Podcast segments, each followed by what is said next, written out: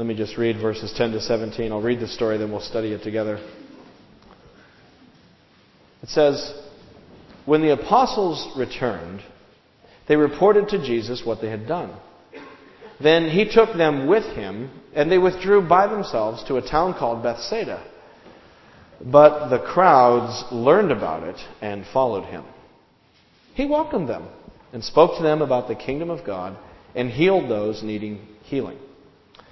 Late in the afternoon, the twelve came to him and said, Send the crowd away so they can go to the surrounding villages and countryside and find food and lodging, because we are in a remote place here. He replied, You give them something to eat. They answered, We have only five loaves of bread and two fish. Unless we go and buy food for all this crowd. About 5,000 men were there. But he said to his disciples, Have them sit down in groups of about 50 each. The disciples did so, and everybody sat down, taking the five loaves and the two fish, and looking up to heaven, he gave thanks and broke them. Then he gave them to the disciples to set before the people. They all ate and were satisfied. And the disciples picked up twelve basketfuls of broken pieces that were left over. It was the great uh, missionary to China, Hudson Taylor, in the 19th century, who said the oft quoted line God's work done in God's way will never lack God's supply. God's work done in God's way will never lack God's supply. Or as someone has kind of paraphrased it more recently, wherever the finger of God points, the hand of God provides. If God calls us to do something and He directs us, He will also provide for us along the way. And that's really what this text is all about today in Luke chapter 9. It's about God uh, being able to provide. Last Sunday, if you were here, uh, you remember we studied about the disciples going out on their missionary journey. And we saw that uh, that text was teaching us that if you're a follower of Jesus Christ, if you have the Holy Spirit within you, then you are officially authorized by God to be a spokesperson for Jesus in the workplace, in the school, wherever it is that you live.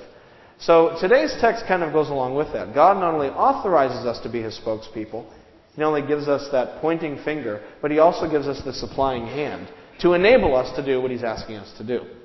That God not only uh, provi- uh, uh, gives us permission, He gives us provision too. He not only sanctions us to speak about Jesus, but He supplies us so that we can do it. Because uh, Jesus is our provision. Jesus is what we need to live the Christian life. He is enough. Just like that song we just sang, You Are My All in All. It's all about uh, God being our sufficiency. And so look at the story with me, verse 10. It says, When the apostles returned, they reported to Jesus what they had done. Then he took them with him and they withdrew by themselves to a town called Bethsaida. Uh, now, just to give a little background here, the disciples are returning from somewhere, but from where are they returning? What were they just doing? Well, we studied this last week. They had gone out on a missionary journey. And so, in case you weren't here last Sunday, let, us just go back and read Luke chapter 9, verses 1 to 6. This is kind of like episode 1 from last week that really helps us understand what's going on this week. And when you understand the Bible in context, that's the key to interpreting the Bible is reading it in context, reading the verses around it. So here's Luke chapter 9 verses 1 to 6. It says when Jesus had called the 12 together, he gave them power and authority to drive out all demons and to cure diseases, and he sent them out to preach the kingdom of God and to heal the sick. So the disciples are going out I guess in a sense, of replicating the ministry of Jesus. They're doing what he's been doing. And so they're spreading the ministry of Jesus out and around. Verse 3, he told them, Take nothing for the journey, no staff, no bag, no bread, no money, no extra tunic. Whatever house you enter, stay there until you leave that town.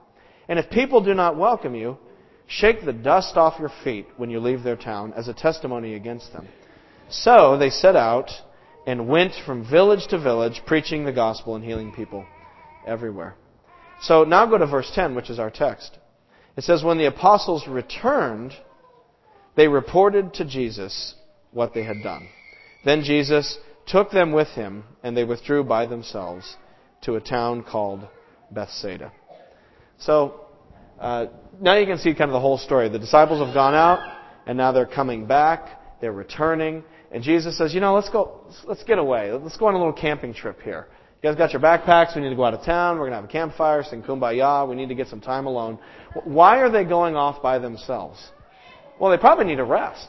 The guys are probably fried. If you've ever been involved in a church ministry, maybe you've been a Sunday school teacher this year, and our Sunday school period ends somewhere around May, and it's been a great year. You've been having fun teaching kids, but you know, frankly, you're ready for the year to be over. You need a break this summer.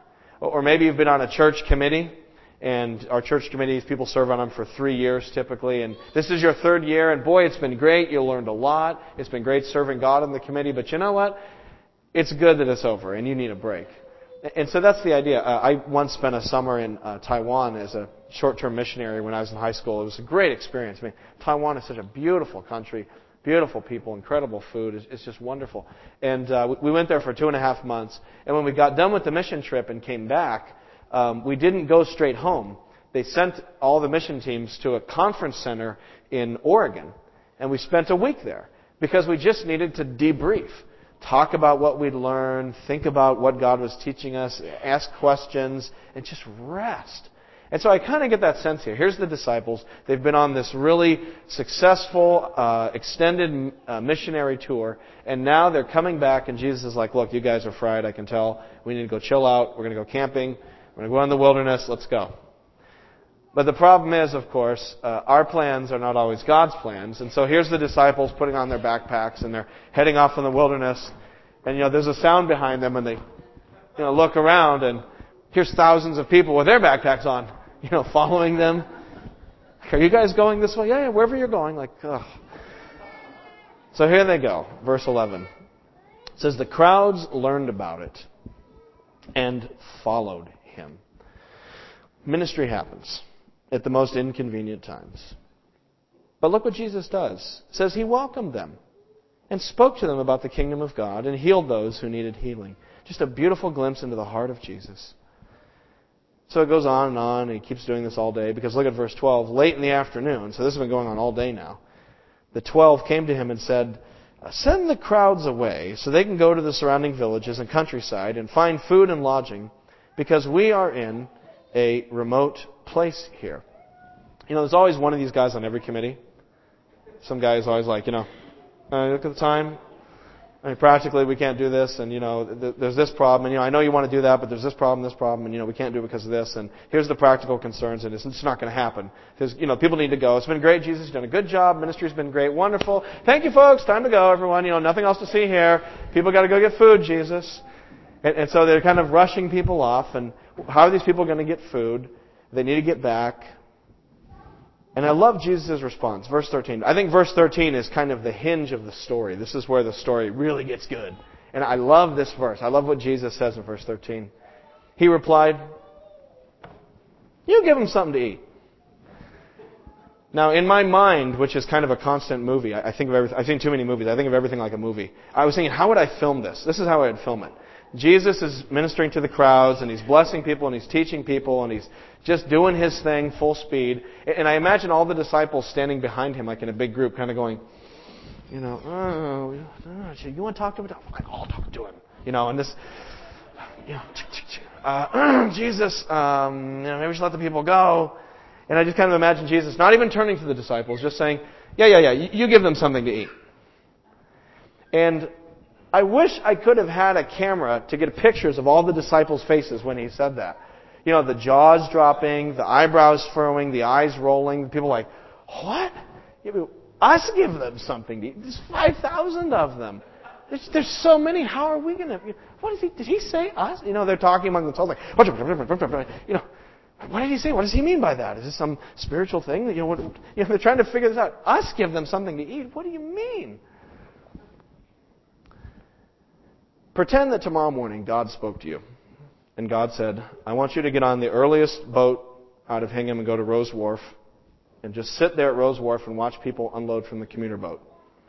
Or maybe God said to you, tomorrow I want you to, um, you know, put your kids in school and I want you to go take a seat at South Shore Plaza or Independence Mall or whatever the mall is that's close to you and just sit there and watch people. Or maybe God said, tomorrow I'm giving you permission to cut classes and stand in the hallway and just watch the kids go back and forth to class. I just want you to watch. And let's pretend that as you did that tomorrow, God gave you a supernatural kind of superpower like Superman with x ray vision that you could actually see into people's lives. And they wouldn't just be people walking by, but you actually could somehow see their stories as they walk by. And imagine as you sit there, the first guy walks by Rowes Wharf and he's got his suit on, his briefcase, and his Blackberry, and he's doing his thing, going to work or whatever. And you saw into his life, and what you realized was that this man had been up till four in the morning in a screaming match with his wife because their marriage was, you know, just about over. And the kids have been crying all night listening to this, but it's so bad they can't even tone it down. And you know, their marriage is like a tire that's threadbare and it's just ready to blow out at any moment. And it, and the guy has had about two hours of sleep and he's just sucking it up to get through the day. And then there you are at the uh, uh, South Shore Plaza or wherever, and you see a woman walk by, and she's going off to work there somewhere, and she looks all together. But as you look with your supernatural vision into her life, you see a lonely person who is drinking excessively to sort of deal with the hurt in her life and the loneliness and the pain. And she's medicating it with alcohol. Uh, or you're standing there in school and there comes the, you know, seemingly all together lacrosse superstar guy that all the girls want to go out with or whatever, and you see that he's actually contemplating suicide. Or there's a girl who walks by and she's struggling with an eating disorder. Or there's a, a, a something going difficult in that family. Or a woman walks by and and she has on long sleeve shirts even though it's a warm day because she has bruises from her home life. And, and you watch all these people walking by and, and you're seeing the, you know, what's underneath in a lot of people's lives. You know, how are you? Fine, fine, I'm fine. You fine? Yeah, we're all fine. Hmm. You know, but really, what, what's going on? And then God like clicks it a notch and you can even see deeper into people's lives and you see the sin that is there. We see greed and we see the darkness in our hearts, the, the lust and the anger and the whether it's substance abuse, the uh, pride, the self righteousness, all the things that mark us spiritually.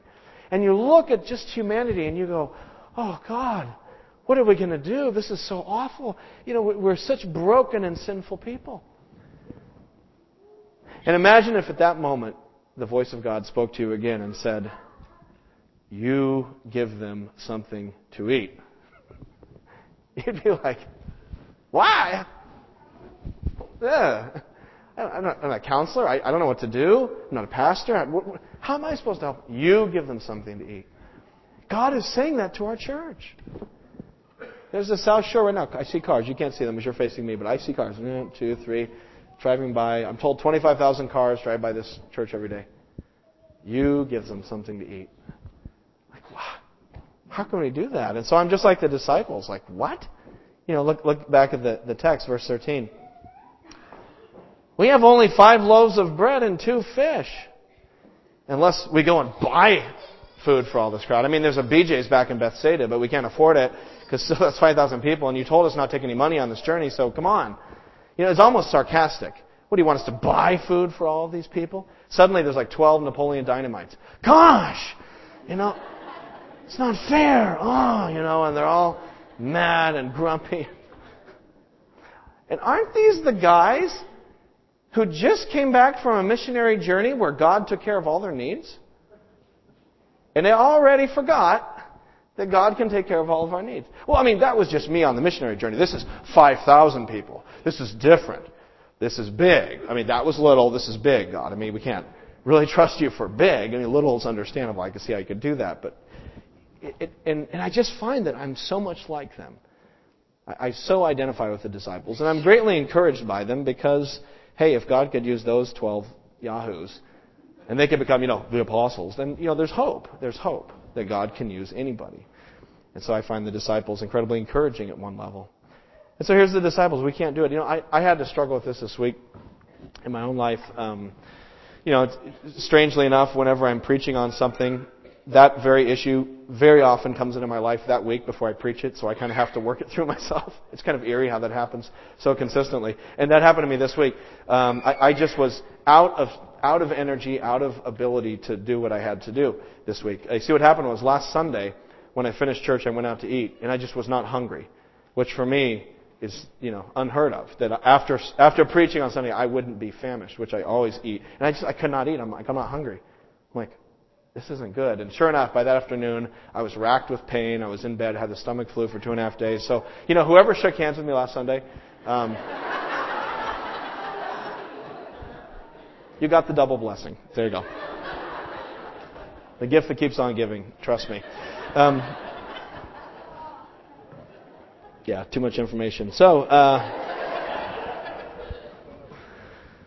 so I, I, finally start feeling better Wednesday morning. I'm, I'm coming back to the office, and now I have two less days to do what I normally do in four days, and I have to write the sermon and have all the other stuff that kind of I, got passed over during the week, so I have two days to do all this other stuff. I'm like, how am I going to write this sermon? What, you know, I haven't even time to think about it. I just my my brain is still kind of fuzzy. And then Friday I had a, a staff retreat at my house, a dinner, and then on Saturday I had an elders retreat all morning here at the church, and they had all kinds of family stuff we were trying to jam in.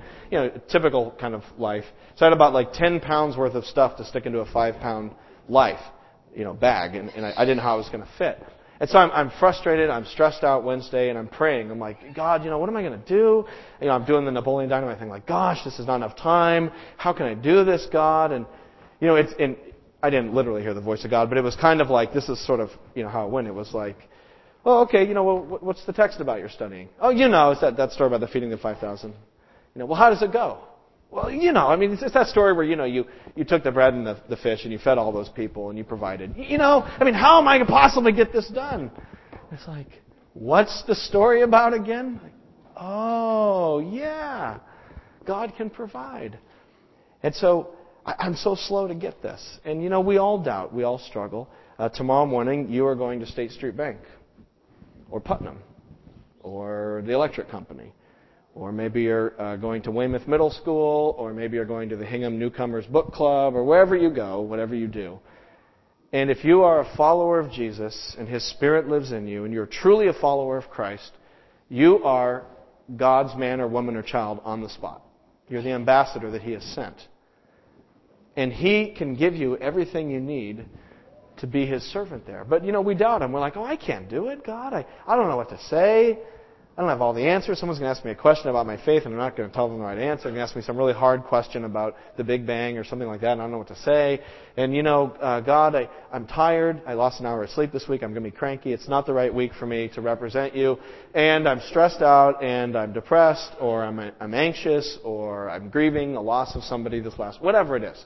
And we have all of our you know, excuses of why I can't do it. And, and I'm, I'm sinful. I, I look at my life and it's not perfect. I'm struggling just to stay faithful myself. How can I be a, a witness for you out there?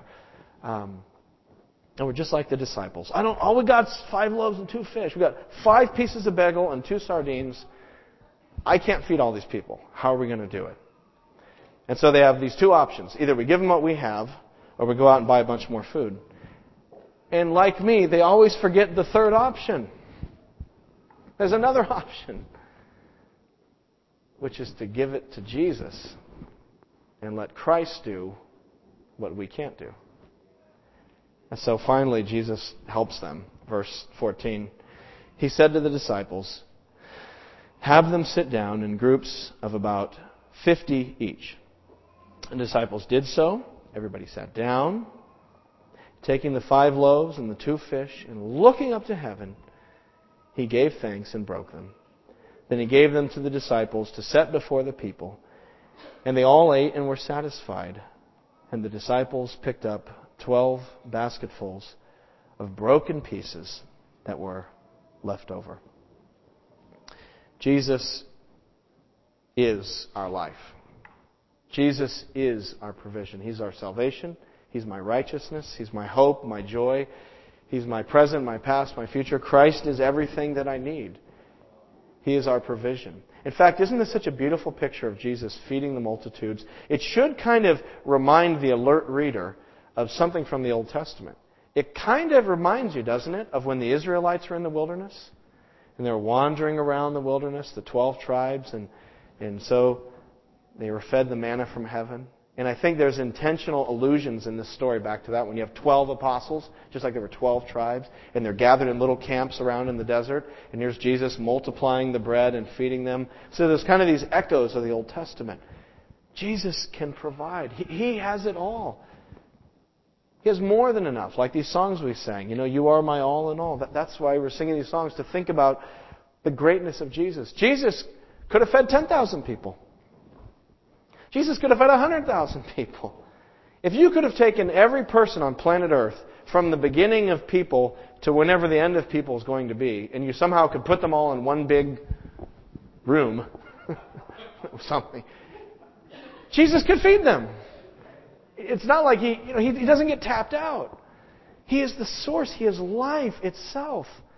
And of course, it's not just physical food. The physical food obviously is an object lesson of the real thing that he feeds us, which is spiritual life, the kingdom of God. That was the feeding, teaching people about, about God through, the, through his teaching and preaching.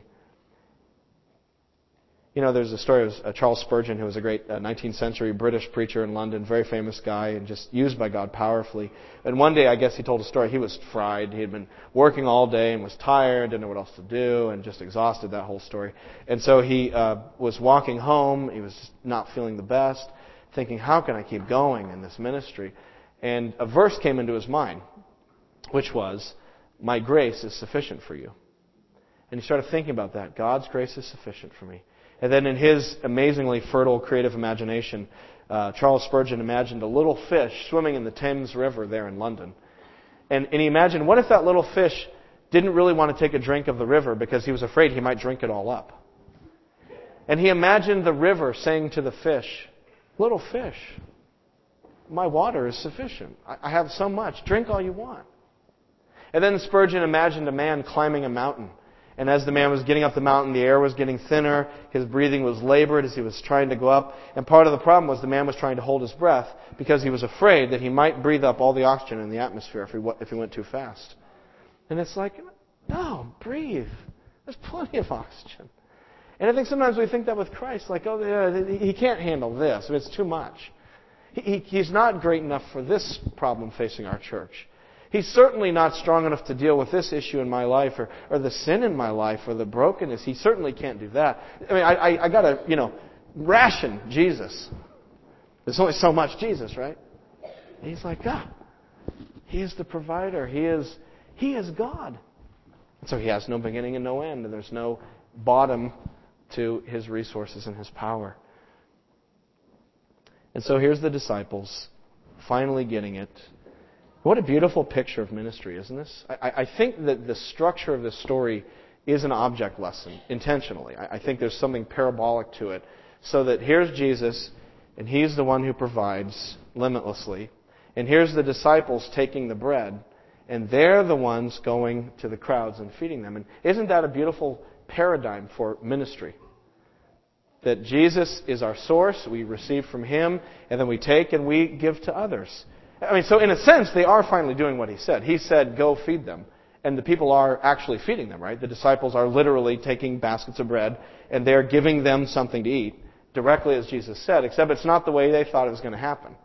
They thought it was going to come through a different means. They thought it was going to be them figuring it out and solving it, but that's not how it works. It's them relying upon Christ. It's simply taking the baskets, being filled up, so you have to be filled, and you have to be giving being filled up with the life of Christ and being poured out. Both are critical parts of the Christian life. What an interesting picture that is of what it means to be a Christian. Because I think some of us are really turned off by the church. Some of us are really turned off by Christianity because we have not seen this. Some of us have been raised in churches that are irrelevant and dry, maybe even corrupt. And you've seen things and you're like, you know, if this is what the religion thing is, you know, thank you, but no thank you. This is not my thing. And I just want you to see that sometimes what human beings have warped and twisted through our own fallibility distorts the real picture of what Christianity is. This is what it's supposed to be a living relationship with the living Christ where He fills His life into me and I, in turn, pour that life out into other people. People, do you understand this? Uh, as I was praying this week, God I just felt God impressing this in my heart to tell you this. Jesus is alive. His bones are not on planet Earth. There's no tomb where you could find the DNA of Jesus. He's literally risen. He's literally coming back someday to rule over heaven and earth. So if he is alive, is if he's not alive, then Christianity is so much bunk, forget it, go home and watch football because you don't need to be here. But if he is alive, then this is everything. So it's either absolutely nothing or it's absolutely everything. There's no in between. There's no in between. Jesus is alive. He is our life. And so it's, it's about knowing Him and loving Him and worshiping Him. And as He lives in me, then I bless other people, and someday I will see Him face to face when He returns. It's a living relationship with the living Jesus, is what Christianity is. And anything less than that is a substitute. Do not settle for substitutes, because it will end up burning you out in the end. And that's the picture. Jesus moving through us. And so we just take our five loaves and two fish. I take my five loaf, two fish sermon every week. I go, okay, Jesus, do something. he does. And I know it's not me because I talk to other pastors who have the same experience. And so I realize, oh, it's not me, it's not them, it's God's word. God is faithful to His word. Um, and it's same thing with you guys. You know, you you have your five loaf, two fish kind of Christian witness, and you go to work, and God somehow uses it, and you're like, I can't believe God used me. Yeah, that's what He does. Uh, here in this church, we had an exciting thing we did recently where we built a bunch of um, uh, some houses down in Gulfport, Mississippi, where they'd been wiped out by the Hurricane Katrina, and and it was really big, and we got the news involved, and it was on WB TV for a week, and it was just amazing to see this thing happen. But it, it's not because we're some really well organized relief church or anything. I mean, we're nothing. But it's just a couple guys in the church had a heart for it, and they said, "All right, God, whatever, use us. We'll just take the next step of faith." And one thing happened led to another thing, and then next thing you know, we're building houses for people who were wiped out from the hurricane. It's like, how was that? Because God took a couple five loaf, two fish carpenters in our church who just were willing to go for it and trust that God could do something through them that they themselves could not have done if it was just up to them to fix it. And so that's how God works. Jesus meets our needs. He meets our physical needs. He meets our emotional needs. He meets, most importantly, though, our spiritual need. Because ultimately, Jesus did not come to institute a food distribution program. He came to deal with my deepest need and interestingly, my deepest need is the same as every human being's deepest need on planet Earth. Our deepest need is to have our sins forgiven so that we can come into a right relationship with God.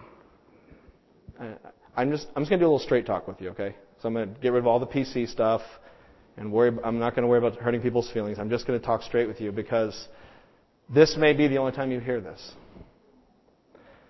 You and I are sinful people we are not good in God's eyes. The Bible is extremely clear, and human history verifies this church doctrine that we are sinful. That at the core of our being is a rebellion against God. Jesus said the greatest commandment in the Bible is to love the Lord with all your heart. Have you loved God with all your heart? I haven't even come close. I barely think about Him some weeks. And I'm a preacher. And I just get so caught up in life. Jesus said the second greatest commandment is to love your neighbor as yourself. I don't even like some of my neighbors, honestly. Some of you don't like me, and I understand. to love my neighbor, I don't have love within me. I'm not a, a naturally loving person. Selfishness comes easy to me. Self justification comes easy to me. Greed and anger and uh, pride and lust and all that, you know, that comes easy to me, but love. No, that's not it. We are sinful people. There is no person on planet Earth who can stand before God, given their track record, and be good enough for God. Now, it gets worse. The bad part is that God is holy, and therefore every human being deserves the full wrath and anger of God for our sins. We deserve judgment from God. Every person here, and me too, without any help from God, is on a one way flight to eternal damnation. That's it. That's the bad news. And if you think otherwise, then what you're doing is you're trusting in five loaves and two fish of your own righteousness. Well, I'm a good person, and you know, and I, I serve on the PTO and I recycle, and you know, isn't that something, Jesus? And it's not. He is holy. We are sinful. We are going to hell without His intervention. Do you understand that? the next thing you need to know is the good news. That Jesus came to save wretched sinners like me from my sins, to provide what I cannot provide for myself, which is righteousness and forgiveness. You can't work your way to righteousness. You can't do any rituals or sacraments to kind of take away, you know, sin's not like calories. It's not like you sin and then you work it off with good deeds. It doesn't work that way. The only way for my sins to be forgiven and to know Jesus the way we've been talking about is to trust in Jesus, to grab onto Jesus like a drowning man grabbing onto a life preserver in, in a stormy sea and cling for dear life because Christ is God's provision. And when Jesus hung on the cross, it wasn't because he made a bad political judgment or was making a political statement or something. He hung there to pay for my sins. So that on the cross, my guilt and the punishment I deserve was transferred to him, and Jesus' righteousness was transferred to me. So my ultimate provision is not some bread, it's not pizza or food. It's my ultimate provision is righteousness before God. And so I can say that I'm a saint. I'm a saint. And so is anyone who knows Jesus. Not because we're perfect, but because Jesus' righteousness has been like draped over me. And so when God sees me, he sees the righteousness of Christ, not the natural state of Jeramie. That's the gospel message. And I just want to say that if you just put your faith in Christ and turn to Him, maybe you've tried everything else, turn to Christ. He'll change your life. He'll forgive your sins. You'll become a new creation in Him. Because He has more than enough. And I don't care what you've done. I don't care about your pastors. You're like, you don't know me. You don't know who I am. You don't know what I'm involved in right now. Yeah, I don't know. It doesn't matter, though. Jesus is enough. He is enough to forgive anyone who clings to Him and turns to Him in faith and turns away from their sins. And isn't that the point of the end of the story, verse 17? They all ate and were satisfied, and the disciples picked up 12 basketfuls of broken pieces that were left over. So there's 12 disciples, 12 baskets. Not a coincidence. it's not a coincidence. In fact, I, I, can see the movie in my mind again. Here's all the disciples standing around like, whoa, that was great, you know, and high-fiving each other, and, you know, whoo, that was amazing. And all the bread's around, and here's Jesus cleaning up the leftovers, putting in baskets. And then he picks up basket number one, and walks over to disciple number one. This is my mind how it kind of played out. He hands it to disciple number one. Smiles, a big smile at him. Like, hmm? Hmm? Hmm? Basket number two, disciple number 2 Mm-hmm. Mm-hmm. He doesn't say anything. He just hands them out until there's 12 disciples with 12 big baskets. You know, it's like, do you get it? Do you get it? Let's pray. Heavenly Father, oh, help me to get it. It seems like you have to hand me baskets like every other day because I just keep forgetting. Lord Jesus, you are enough. You are our Savior. And we thank you, Jesus, that not only can you meet our needs, not only can you help us out with our rent when we pray, Lord, you answer prayers like that. And not only can you help us with the, the wounds and the hurts in our hearts, and you answer prayers like that, but most of all, you came to deal with my deepest need, which is to reconcile me to God by cleaning off my sins so that I could be forgiven and I could be a saint, which just means a holy one who's made holy by Christ. Thank you, Jesus, that you've made a sinner like me into a saint by your grace. It's just astounding. Lord, you are amazing. And I just pray that we would cling to you, Jesus, that we would love you that we would be a people filled up with your life so that we could turn around and give all the extra leftovers to the people around us because we're so full of you. And so, Lord, use us, use this little church. We're just such a, a, we're a small, humble congregation in the grand scheme of things. We don't amount to anything. This church could go away and the, the world would go on fine. But Lord, use this little congregation of faithful people to reach out in love to the world around us, we pray. In Jesus' name. Would you open up your hymnals? And let's turn to hymn number 311. Hymn number 311. And I want you to stand. And let's sing Hallelujah, what a Savior.